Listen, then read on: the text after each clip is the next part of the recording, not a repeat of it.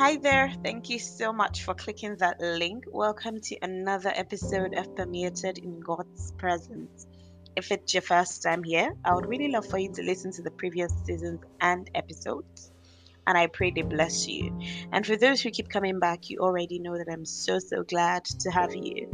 I am just this Jesus girl, finding so much joy in sharing the Word of God as the Holy Spirit helps me to encourage someone out there just to be very intentional about prophesying the promises in the Word of God as we get a deeper understanding of God's will and purpose for our lives. Thank you, Holy Spirit, for a new week and a new day. We are so grateful for all that you do for us. As we go into your word today, oh God, open our hearts and our minds to receive from you. In Jesus' name, amen. All right, so I woke up this morning with a burden in my heart, and I sense God wanting to really remind His children on the importance of remembering our answered prayers.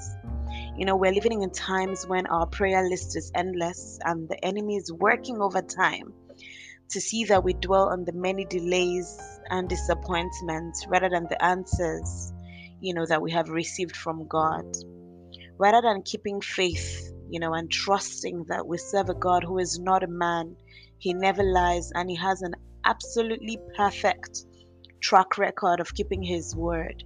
You know, we're in times where even the church is becoming so focused on providing answers in record time to gain a following and win the hearts of men rather than leading its members to a place of knowing and understanding the character of God, you know, and how He works so differently in our lives.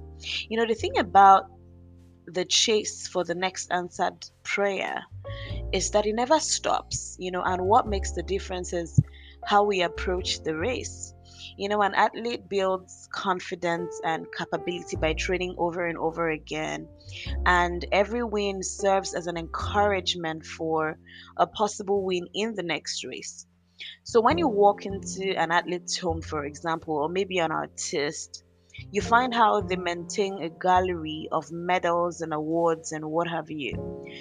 And when they have to prepare for another race, that serves as a wall of remembrance that not only inspires them, but builds a level of trust in themselves that another wing is possible.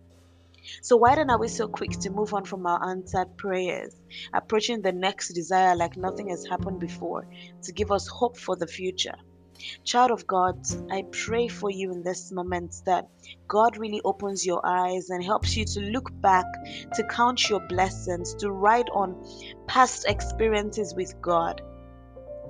You know, as we're speaking, I just have this mental picture at, a, at an interview and i'm thinking that you won't go for a job interview and not toot your horns or you know, just blow your own trumpet on the many achievements to convince the employer on why they should believe in you or why you're suitable for that job. So, why can't you do the same with God? You know, He's done so much in the past. So, let's dwell on that CV. Let our mind be blown by the many encounters we've had and the many strategies that God has used and innovated just to answer our prayers. You know, I remember about five or six years ago when I was rounding up my master's and I wanted to switch into a fully corporate job. You know, prior to getting that degree, all of my work experience was in media and production, yeah. Um, and I remember casually saying to God that I would love to work in a multinational, but in my head, I wasn't exactly looking forward to the very many series and layers and layers of interviews and, you know, everything else that could come with getting into a multinational. So I forgot about it and I moved back and then I got into a one man company. Up until this moment, you know, I can't explain or fully comprehend how, in the space of two weeks, I got a call from a multinational I never applied to. I did a test and an interview in one day and was made an offer in the following week. You know, I totally forgot it was something I once prayed for, but God reminded me. That encounter alone, you know, gave me such a wild mindset shift that with every other desire that I had, I could look back and say, Look, God did this before. You know, I'm still speaking about it today because there's nothing more beautiful than knowing that the life you and I are living right now, our current reality, is an answered prayer. You know, a lot of times it feels our energies are channeled into the journey and everything in between before a prayer is answered, but there's very little focus on the memory after we have received our answers from God. And let me also say that answered prayers don't always mean yes. I, I think I just need to call that out straight. They don't always go the way we plan. You know, sometimes I remember when God also said no. Because in the course of time, I have also seen it unfold that His no was for my own good. So when I receive another no now or in the future, I can be rest assured that it is because He knows the end from the beginning, and I'm better off not getting what I asked for, or at least not in that season that I was asking for it. So it's that sort of mindset, for example, that led Abraham to want to sacrifice Isaac. Because he, he, he probably thought to himself, you know, if God promised me a son in my very old age and then he gave him to me, then this same God says to slaughter him. I'm so certain, I'm more than confident that He will make a way. You see, there's a kind of confidence in God that you gain simply from remembering your answered prayers. Facts. Hebrews 10:35 says, "Do not throw away your confidence in God. Always remember the great reward it brings you." I really love this verse.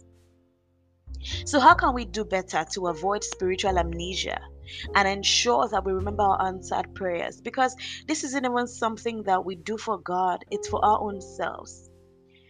One thing that I found so profound and so helpful is journaling. You know, don't be consumed with writing only prayer requests and then forget to take stock when they have been answered.